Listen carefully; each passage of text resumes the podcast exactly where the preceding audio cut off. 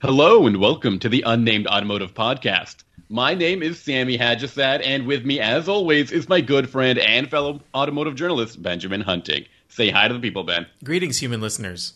Greetings to everyone. Now, today we've got an additional guest, um, a friend of the podcast, Brad Brownell. Brad, can you say hi to the people too? I, I definitely can. Hello, people. Uh, Brad is a dynamo in the automotive uh, media landscape. He's involved with all sorts of really cool projects, and uh, some that we're very excited to talk to you about.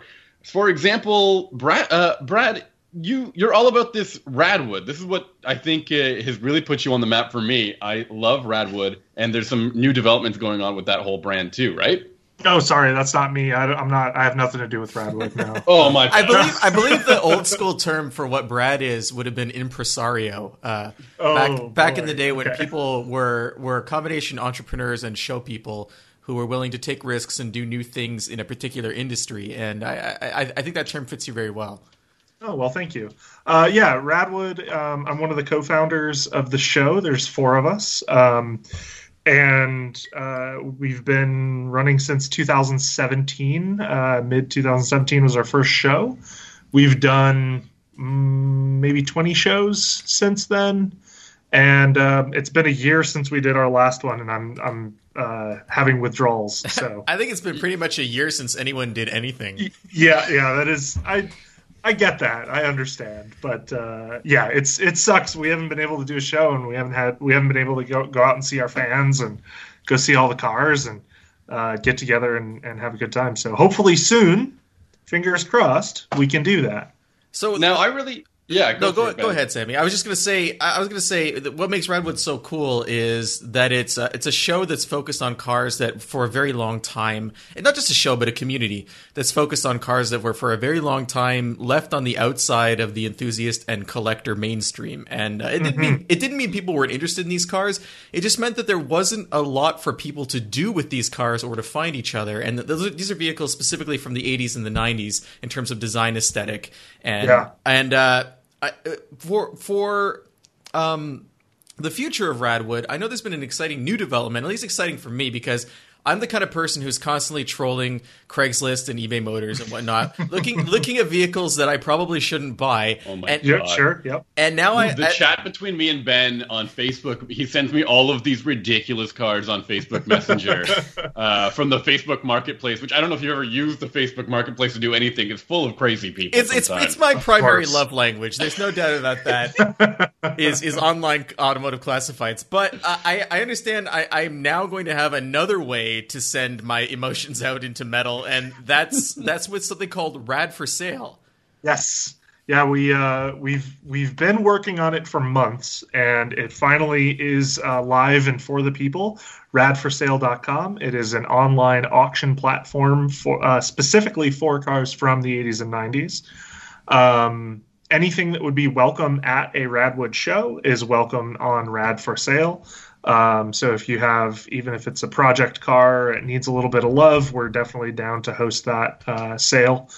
And all the way on up to, you know, right now we've got a actually Canadian race car, oh, um, and a uh, Porsche uh, 944 Turbo Cup car from 1987, uh, I believe. One of the Rothmans cars? Uh, no, it's actually the Reebok liver- liveried car. Oh wow! Um, so it's bright yellow and it's got a really cool livery on it. So go check that out. Um, so yeah, everything from you know a uh, few thousand dollar um, we oddball, uh, you know, commuter cars of the of the era, on up to you know uh, six figure race cars uh, is everything we it, that's what a radwood is all about is uh, bringing that community together. And and i appreciate the way that you said that was um, you know we didn't invent the enthusiasm for these cars. People have been uh, you know holding on to their deloreans and fieros and and everything all this time and they've been enthusiasts in their own right and i don't want to diminish that for anybody. But we just made it okay for everybody to come together in one place and have a good time. I, I think making so. it making it okay is a really great way to, to put it because no, I, I, I when I was I've been involved in the collector car hobby for a very long time. When I was a kid, I, and my, and still to this day, my father collects old cars, mostly Studebakers. But uh, when I was a kid, I was always at car shows, and uh, when I became a teenager, I really started to notice what what's been termed the graying of the hobby, which is where the crowd the crowd got older and older, mm-hmm. and the cars got older and older, and all of a sudden there was this huge gap between yeah. n- younger generations and collector cars, and then the whole Barrett Jackson phenomenon came along. And that just exacerbated financially this gap. So suddenly, not mm-hmm. only were was it tough for uh, young people to get into the hobby in terms of having an entry point, but financially it was almost impossible to buy certain types of collector cars because, let's face it, boomers had jacked up the prices. And yeah. and I think when Radwood came along, it was it was exactly the right time to kind of pick up the spirit of people who had been interested in cars that boomers had ignored and that the auction houses had ignored, and that were therefore affordable, but not more than just being affordable. They were affordable to drive, they were affordable to own. Maintenance wasn't crazy. They were modern enough you could drive them in modern traffic and not feel like you were going to die. And yeah. it was this whole subculture that really needed that Radwood community to kind of well up to the surface and kind of become what it has today. Yeah, it, that's definitely true. There's there we think of the Radwood era because it's what we grew up with, it's what we could afford. We mm-hmm. think of it as the kind of perfect culmination of of two different things is it was still analog enough to be fun, but and but uh, but fast enough and, and modern enough that it could be reliable. So we could work on it ourselves. You know, you, you can kind of figure out fuel injection and all that kind of stuff. Yeah. Um, the stuff that's out there today might be a little harder these days. Um, and the stuff that came before it was you're fiddling with a carburetor every six weeks. uh, you know, so so there's it's kind of that that perfect crest of you know old enough and fun enough and driver friendly enough with modern enough to to be a reliable daily driver. So yeah. But there's also something to that era in terms of in terms of design and and aesthetic that I think really adds up really nicely for me. Especially, mm-hmm. you know, that's when we get a lot of these like really wedge like sharp sharp shark like uh, cars, really like pointy edges before all the you know pedestrian safety regulations came in. and these cars look wicked. And not, not yeah. only that, but we also have a ton of these beautiful pop up headlights and stuff like that. So we've got a, a, whole different era of cars that I think is really worth um, appreciating. Uh, I'm, I'm not in the same way that Ben described, like those older um, those older cohorts or demographics, but it's really neat to see just how how much enthusiasm there is on a whole uh, on a whole group of cars like this. I, I love it. I grew up in the '90s, and this like this adds up to me. I love it. Yeah, I mean, one of my favorite things about it is the variety of cars that were available then. Right. You know, look at the market today, and you know, there's maybe three or four sports cars under thirty thousand dollars, and there's what ten convertibles in the whole market. Yeah. yeah. Um, you know, you go back to 1990, and there were literally dozens um, of was, options to choose from. It, so. was, it was an era where you could make a car and not have a business case for that car. exactly. And the company was like, like "We're Solara, cool like a Solara convertible or something." like, I mean, uh, yeah. I mean, look at what's what's the business case for a Fiero?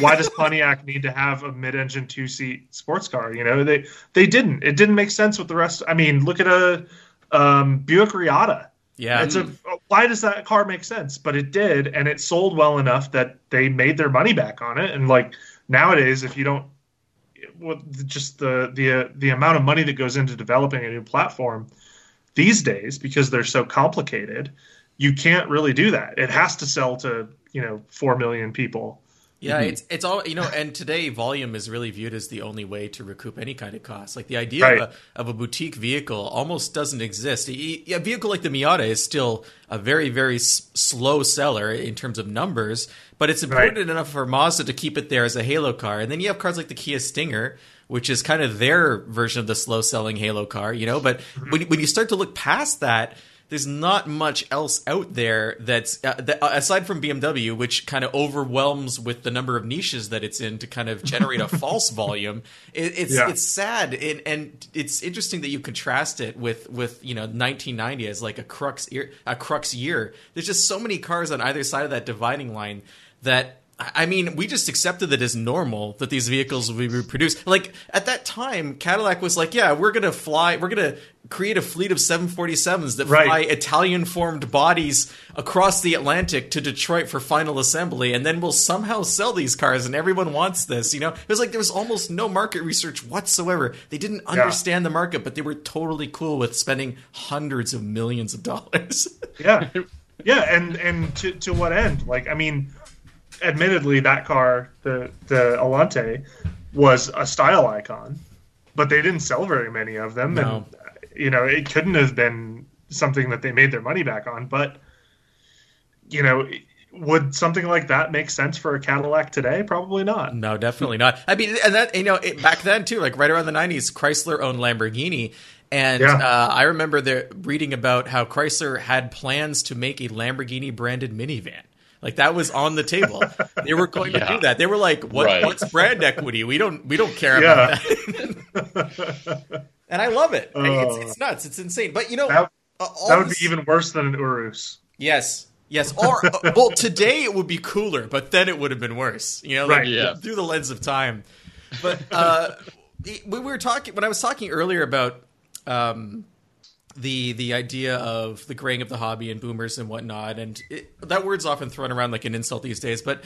Uh, I, I don't really feel that way because you know my, my father is from the tail end of that generation and when we were going to shows there was a lot of participation in that at that time in the 80s and 90s well, old car people were people who you know drove to shows drove to rallies had get ups uh, sorry uh, had get togethers and um, just basically used their cars and I feel like when the auction phenomenon hit and car valuations started going through the roof, that really stopped happening for that generation. And one of the cool things about Radwood is that it's a very participatory community.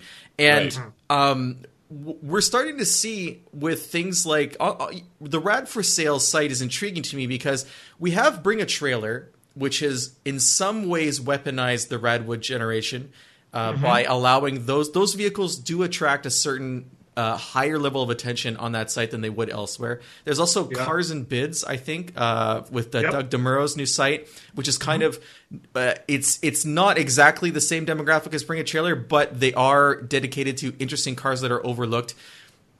W- What I'm curious about Rad for Sale is, did you worry when you were creating this that you might accidentally weaponize the Radwood market to the point where it became out of reach?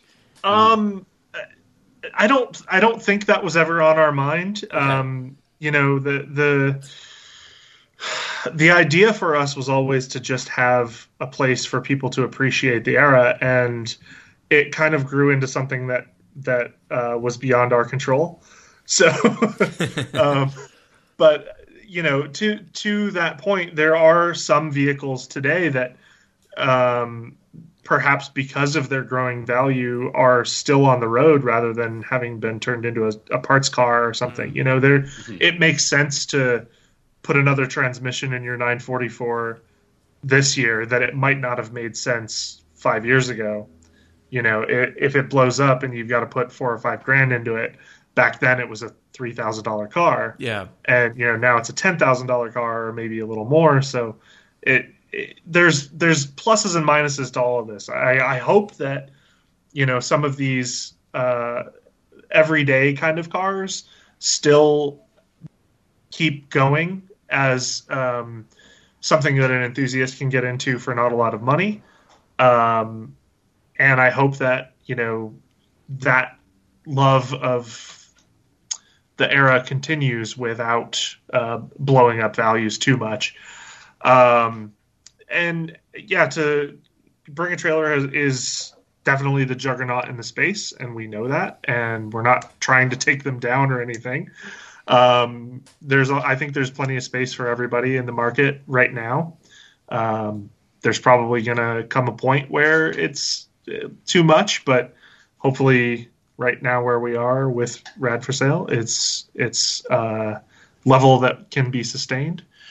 So well, um, it's it's it's the logical next step in in my opinion yeah. because uh, a big part of a community is being able to pass on vehicles that are no longer able to be driven or mm-hmm. that need a new home because you either you have too many of them or mm-hmm. you know you have a parts vehicle that can help someone else out and to have a central repository for that kind of thing you specifically mentioned project cars uh, when you were describing what's for, what's available at rad for sale and that's definitely not mm-hmm. something you would ever see on bring a trailer so sure. it, it right. really well it's that, and niche. that's kind of where they're they're they pulled their name from was originally they were project cars and high end cars. Yeah, and then it really so, went away from that. And it, it, definitely has gone away from project cars a bit.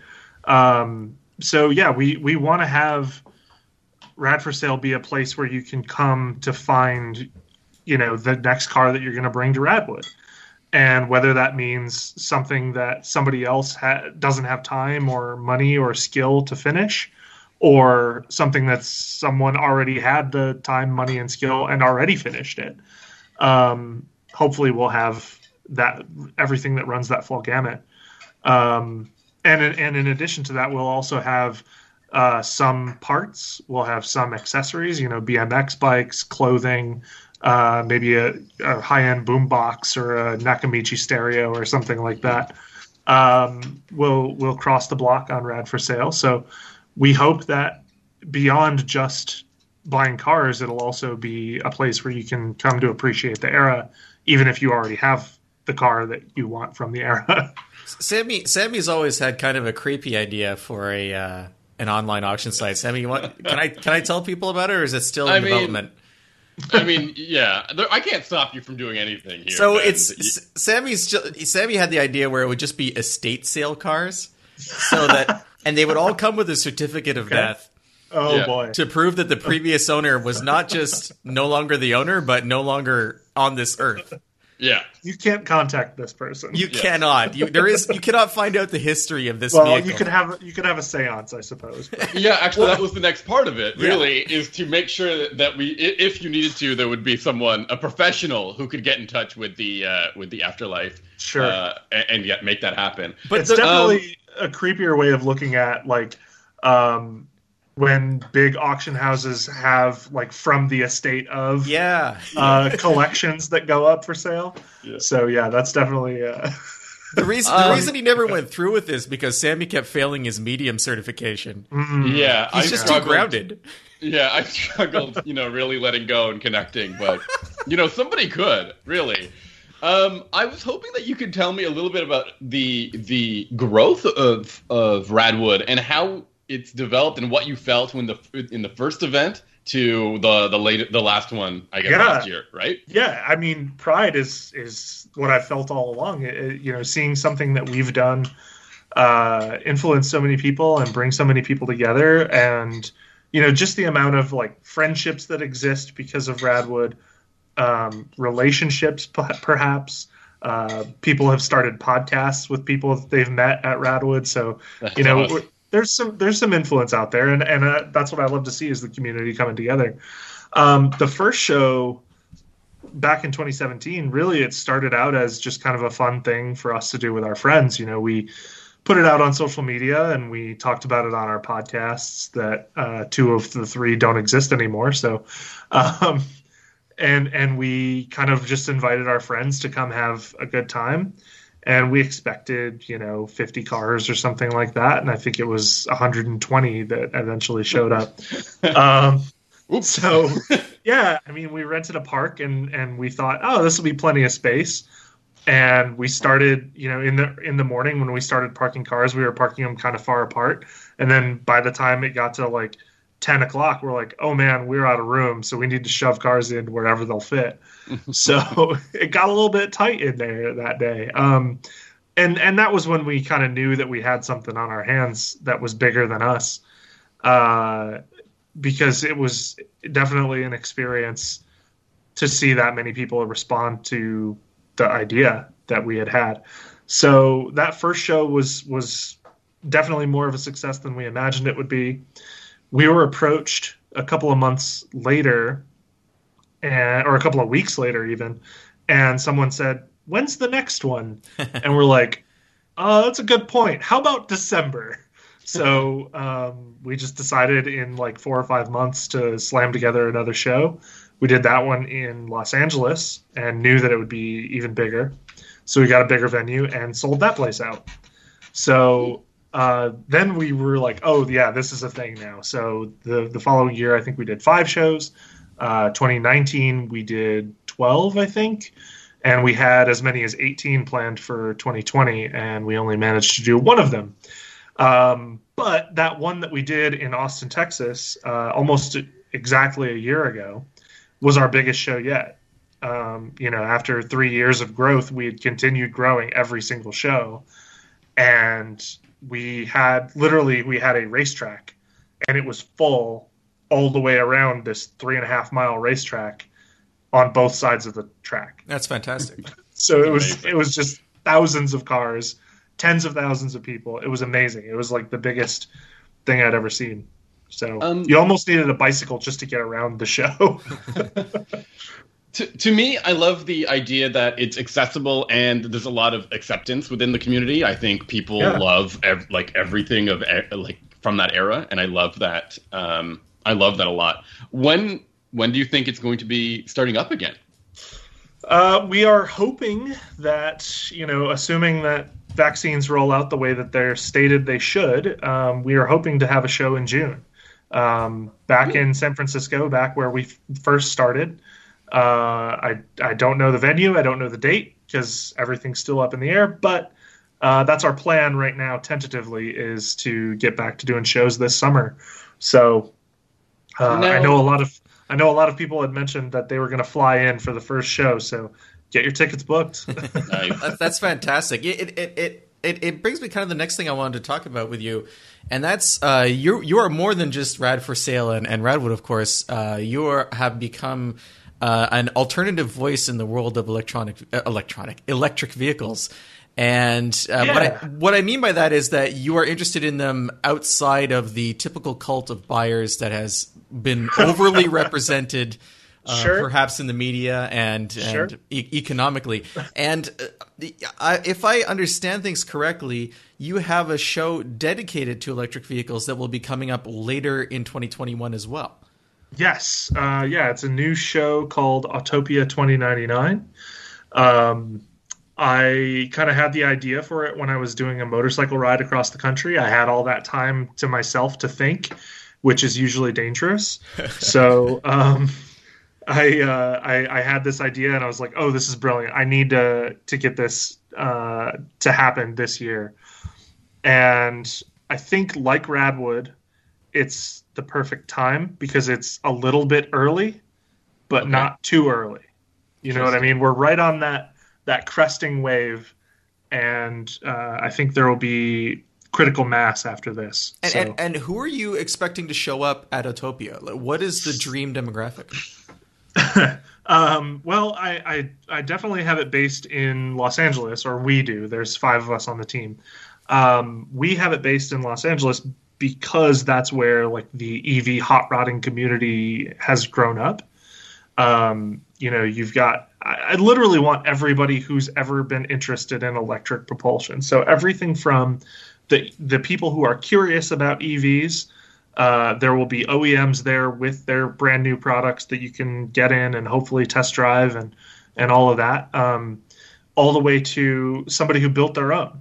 You know, if you've got a weekend project that you built, uh, like a Mercury Capri two seat convertible into an EV with like a, a fork truck motor mm-hmm. uh, and some lead acid batteries, like I want that there all the way to you know uh, the motos and the EV Wests and uh, you know the, the people who have been building hot rods for the last few years with Tesla motors or um, you know Hyper Nine motors or whatever. If you've got a 20 horsepower city car all the way up to a thousand horsepower all wheel drive, you know crazy thing that you built yourself. That's that's who I want to be there. So. You're not expecting anyone with like a 19 1900s like Detroit Electric or anything, are you? I would. I I have talked to some museums uh, about bringing some some early electrics uh, out, and I really hope that they do. And if anybody's listening has a 1911 Detroit Electric, please bring it to the show. That'd Uh. If you're listening Yeah. to this in your Detroit Electric, Yeah, please right. let us know because that's amazing. yes. my one of my goals is to have eventually at one of the shows to have all all eras of electric propulsion represented and i see the, there's kind of four main eras the first one would be the the early era um, brass era kind of where before gasoline before the the model t was really around um, electric was kind of one of the choices you could make um, so there were a bunch of them in that era, as you mentioned, Detroit Electric. In the 1970s, there was a resurgence because of the the oil crisis. Um, people were like, "Oh, gas is really expensive. I'm going to build myself an electric car." I love So that. Res- I love that response to stimulus. It's like I'm not going to build a more efficient gas car. I'm just going to abandon gas altogether. Yeah, yeah. Uh, so How there's much a money few can I those out spend on elect- on on developing this electric vehicle? Yes. The- So many of these like didn't like go out the door though, right? That's that's my that's what my memory kind of serves You mean here. But I know that the '70s, Sammy? yes. Yeah, there were a lot that were ideated and never actually came to fruition, but but I think there was a lot of homegrown stuff built in that era, um, where you know, like I said, people were taking uh, fork truck, electric fork truck motors and putting lead acid batteries in their BMW 2002 or whatever, and it had a top speed of 45 and you know it only had a range of 20 miles or something like that. But but there's definitely some of that stuff out there. Uh, bmw actually made an electric 2002 for the olympics in 72 i don't really remember. Um. But that's uh, there's stuff like that out there uh, gm had a little city car that they never really built did anything with ford had the Comuta if you remember the Comuta car Mhm. um, so there there's some stuff from that era. It was kind of a, a little blip. Then you know you go all the way to the mid '90s when uh, California had the EV mandates, Mhm. and there was uh, a bunch of cars that were built for compliance, like the S10 EV, the Ranger EV. GM had the EV1. Toyota had the Rav4 EV, so there was some, they were starting to become more mainstream at that point, but they never really went anywhere because the the um, legislation didn't have any teeth, and they decided to defeat it. And then now you have the post Tesla era. You know, everything for the last decade um, has been getting better and better and better. You know, I have a 2011 Nissan Leaf that has a battery that's degraded down to like 48 miles of range, but it's still a great car, and I love it to death. It was two thousand dollars, and it runs as good as it did when it was brand new. So, um, yeah. so those are the four main eras, and I would love to see all of those represented at at an Autopia, whether it's home built or a factory built. You know, if you have a brand new Tesla Model Y, bring it. If you have something you built in the 1970s, bring it. if you've got a, a bicycle, you know, I'm one of the projects I'm working on right now is I'm building a um, an e-bike with an old alternator. You can turn an alternator into a motor by feeding it power. Uh, you know, you have to do more than that, but and then belt driving it to the rear wheel, and then I've got you know a thumb uh, throttle on the handlebars, so I can have a little electric assist on my bicycle.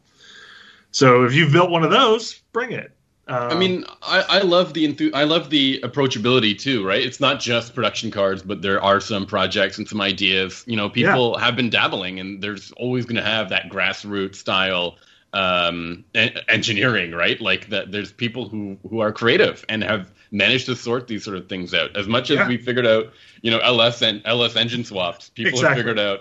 I think it seems like uh, electric conversions are way easier than than LS engine swaps, but Yeah, if- just from if the you know- if you know what you're doing, that's that's for sure true. I mean, it's it's kind of on the same level. You've definitely still got to do all of the welding to mount and everything, and there's some a little bit of routing and things that need to be done, but it, it's not too bad if you can find a place for all the the batteries and a place for the motor to go. Um, you can be up and running, you know, in a month or so if I- you if you really hustle it.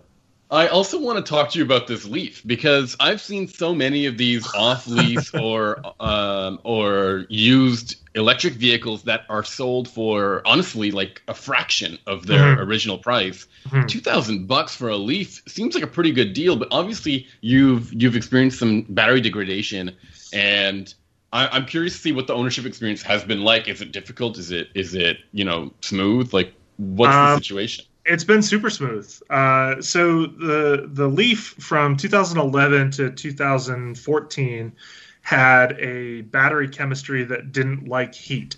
Okay. Um, so it degrades if you heat it up, which means if it's a hot day, uh, you really need to only drive it in eco mode because if you're driving it in regular mode, it'll it'll heat it up too much. And similarly, if you're dri- if you're on a hot day and you put in uh, you know CHAdeMO DC fast charger, then that will degrade the battery as well. So um, you you try to avoid heat as much as you can. Mhm. Uh, I've really only owned it in the winter, so it hasn't been a problem for me yet. But I, it does get to uh, I don't know what the centigrade is, but 105 or whatever uh, uh, Fahrenheit here in Nevada. Um, so yeah, if if the car has lived in California or Arizona or Nevada its whole life, it's probably going to have more degradation. Um, and the reason for that is uh, Nissan, when it was bringing this car to market in 2011, it cost like or something around ten thousand dollars per kilowatt hour to build a lithium battery at the time. Um, and it's got a 24 kilowatt hour battery, so it's you know 24 25 thousand dollars just in batteries, and they only sold the car for 32 or 33 thousand dollars brand new, so they were losing crazy money on this thing. Um, so one of the ways that they cut costs was by not including a uh, battery heat management system, so it doesn't it's not water cooled. It's just an air cooled battery sitting under the car. And so then they had heat issues, um, and that degraded the battery, and, and then they ran into warranty issues. So maybe if they had spent the money on the front end, they wouldn't have had to spend it on the back end, but that's neither here nor there. so that, it's um, one of the rare instances where buying a cold weather climate sourced car actually you come out ahead. Wow, Possibly, I yeah. never thought of that, Ben. That's insane. Well, we have to be good Um, for something. Yeah. But in 2015, they improved the battery. They have what's called a Lizard battery, and it was better with heat management. It still didn't have liquid cooling, but it was better with heat management. Um, so if you can get one from 2015 onward, they definitely don't degrade nearly as badly as the earlier ones. Um, 2011, 2012 was the worst. So 2013, 2014 was okay. 2015 is better. Uh, and then they've definitely got it fixed now. So if you're buying a new Leaf, don't worry about any of what I just said. So what do you what do you Uh, plan to do with with with your Leaf? I know I know you have a bunch of uh, ele- electric projects aside from the bicycle. So Yes. um, it, does the Leaf figure into that, or is it just something It you, you couldn't turn down because the price was so so sweet? Well, yes, that that was why I bought it. Was it was you know you mentioned Facebook Marketplace. I was on Facebook Marketplace and I saw this car for two thousand dollars, and it had been listed at five thousand dollars, and they had lowered the price because apparently they got desperate. Um, and I said I'll be there tomorrow morning. so and I gave I sent them a deposit, and I showed up the first thing in the morning, and test drove it, drove fine, took it home. Great car. Um, so I definitely bought it because it was convenient, because it was inexpensive.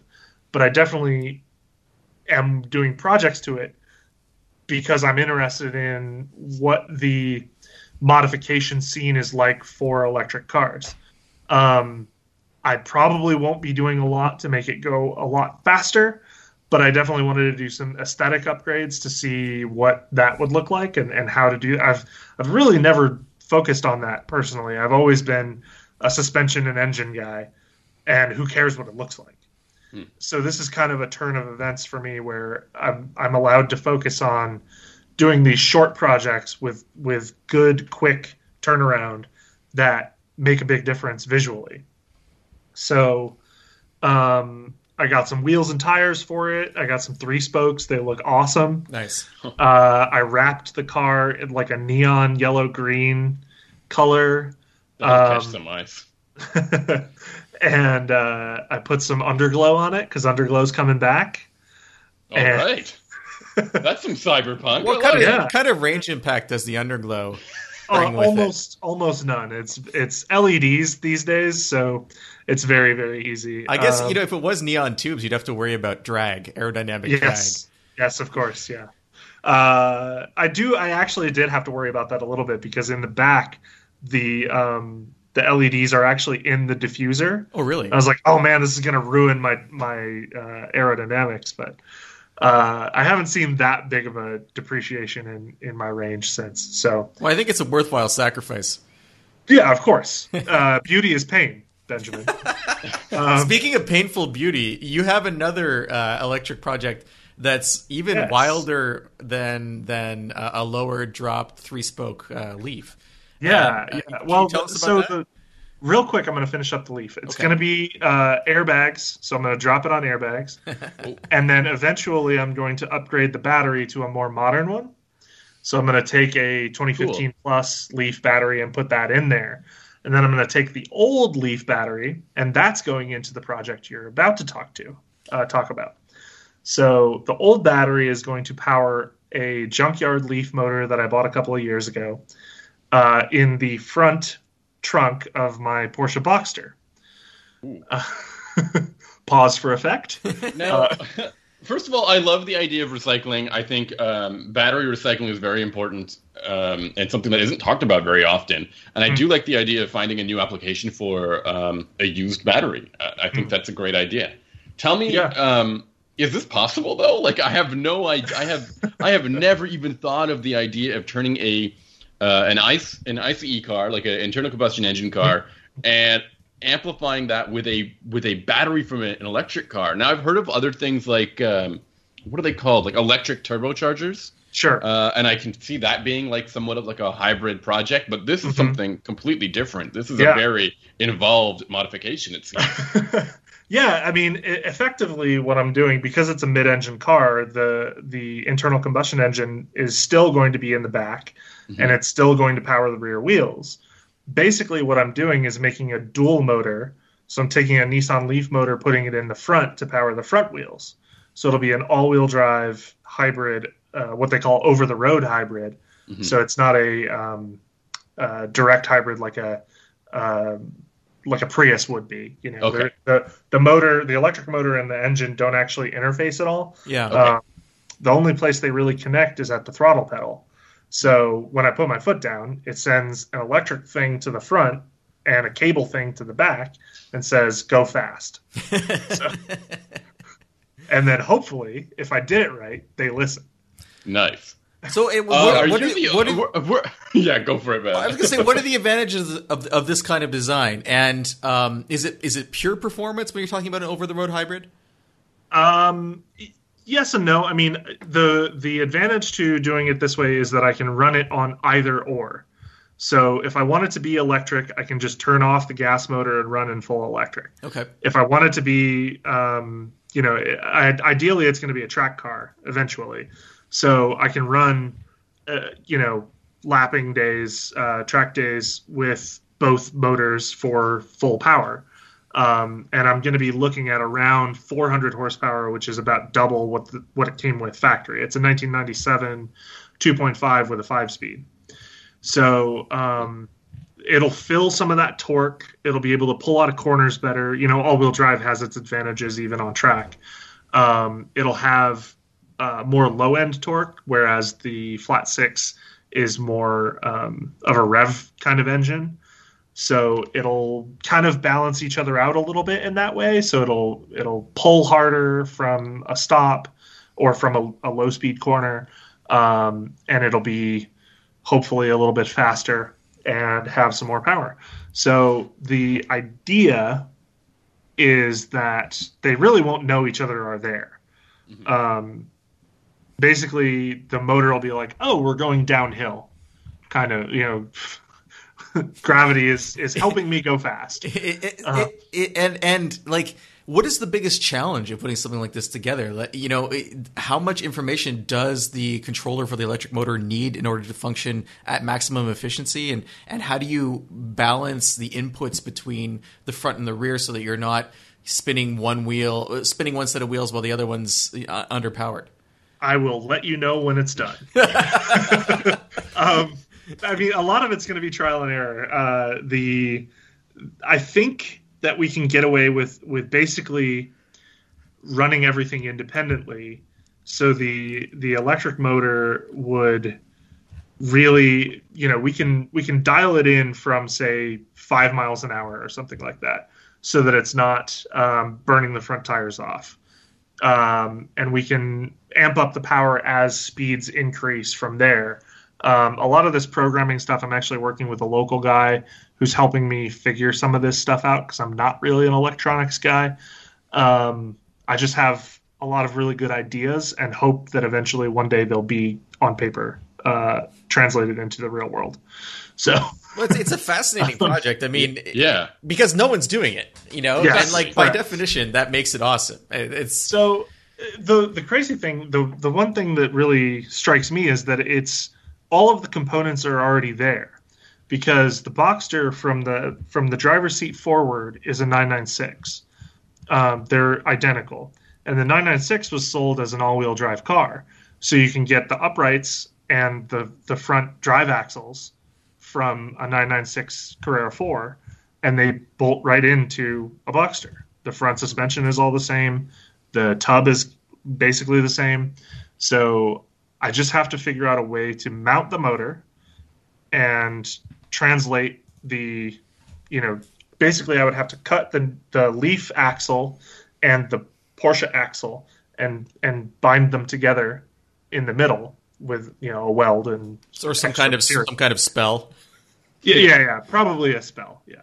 Um, but th- that would be like the preliminary, and then once I figure out the length, I can actually have a custom drive shaft cut and everything. But for now, it's just going to be get it running and on the road and, and working. Um, but the long term, the idea is you get on track and you run with your internal combustion motor in the back uh, and the front motor in regen.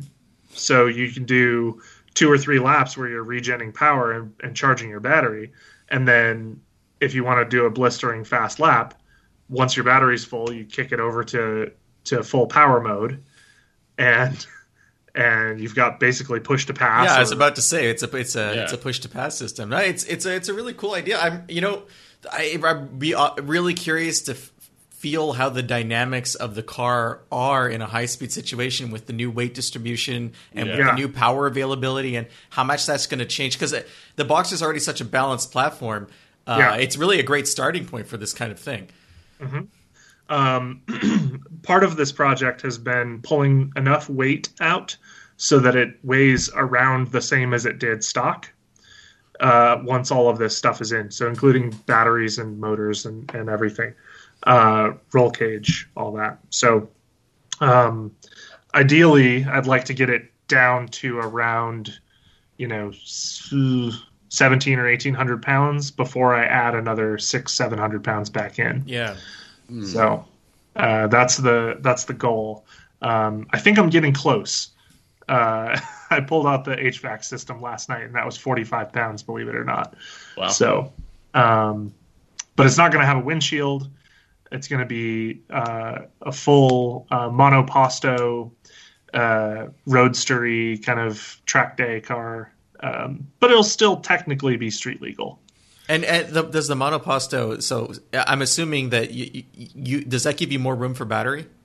Yes, that's where the batteries are going to go. Is okay. where the passenger seat used to be. Um, so I'm going to put I'm going to take the uh, the bottom of the leaf is basically a big battery pack, but inside of that pack there's individual cells, and those cells operate as individual batteries. So you can put them anywhere in the chassis. So I'm going to try and stack as many as I can inside the wheelbase uh, next to the, the driver on the right hand side. And then whatever doesn't fit there will go in the front trunk or the rear trunk um, to try and keep that balanced as, as much as I can. Very cool. Very so, cool. Yeah.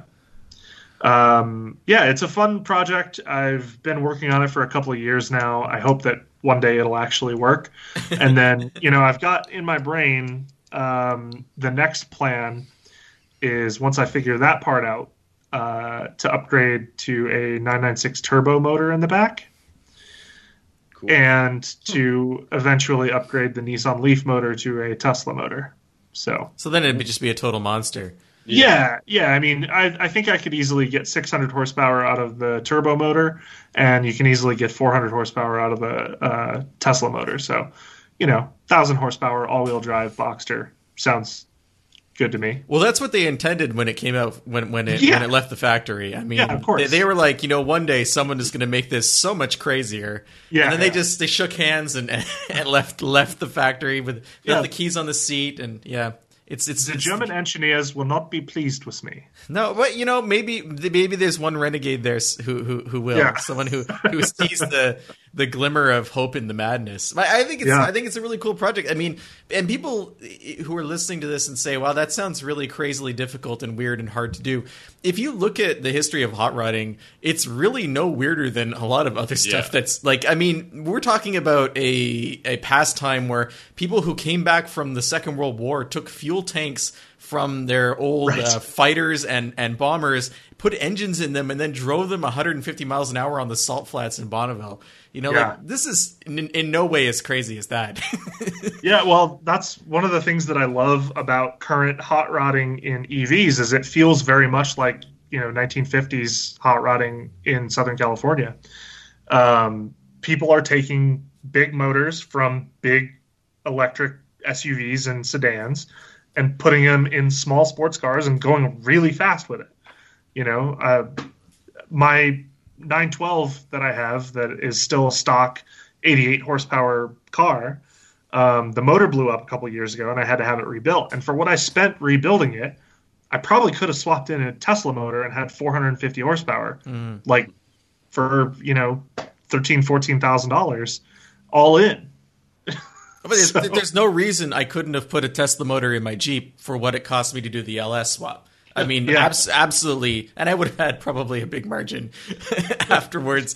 So it's it's it's not like these are inaccessible uh, ideas or dreams. And and you stated yourself that you're not an electronics wizard, and you're tagging in someone to help you with that. So you don't have to be an engineer to get these kind of projects done.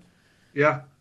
Yeah, I, I mean, also- uh, at this point right now, we're not really doing that much electronics. It's all cutting, putting things in, figuring out where they fit. Like I can do that kind of stuff. It's when it comes to the controlling and the computery bits, that's when he's going to have to step in and ha- give me a hand. But I also have to imagine that thanks to uh, Autopia 2099, you're going to meet some people who will be able to help you uh, or advise you or have similar projects in mind. Um, and I think the networking there will be really positive. Yeah, I hope so. I mean, um, yeah, for sure. We we've I've already met a guy that uh, just ran King of the Hammers in a I think it was a Rav Four, Toyota Rav Four with a Nissan Leaf power. Nice. Um, so there's like already some off-road electric uh, racing going on. So uh, I hope that that continues, and I hope that uh, you know people are are worried that electricity is going to kill the the hobby, but I think it's the opposite of that. Really it's just another branch of the hobby uh, Yeah. and I, I don't like the idea that uh, auto enthusiasm is a zero sum game Uh, that's never really Right. made sense to me and Right, I, right, right. that attitude is not going to help grow the interest that we need to keep people intrigued by cars that they're actually driving uh, you know like in, in a world that seems increasingly pushed towards automation or at least that's what automakers would like us to believe and marketing budgets would like us to believe uh, if you're driving the car yourself it doesn't really matter how it's being motivated it, it's still a passion and an interest and to me these interests are intertwined Yeah, yeah, I feel the same way. I, I've always tried to to espouse a um, inclusive uh, mentality in the in the car world. It doesn't really matter what you're into. I you know I want to be friends. Very cool. Um, I think that's it for this uh, this episode. Ben, why don't we remind our listeners where they can find our work, and then we're also going to let uh, Brad talk about where people can find his work. That'll be a Sure. whole other show. Well, I mean, if you want to, if you want to hear more episodes of Unnamed Automotive Podcast like this one, although they, they won't be as as uh, Brad specific as this one, unfortunately, uh, you can go to unnamedautomotivepodcast.com. Everything is there from day one to now. I think we're like 215 episodes in.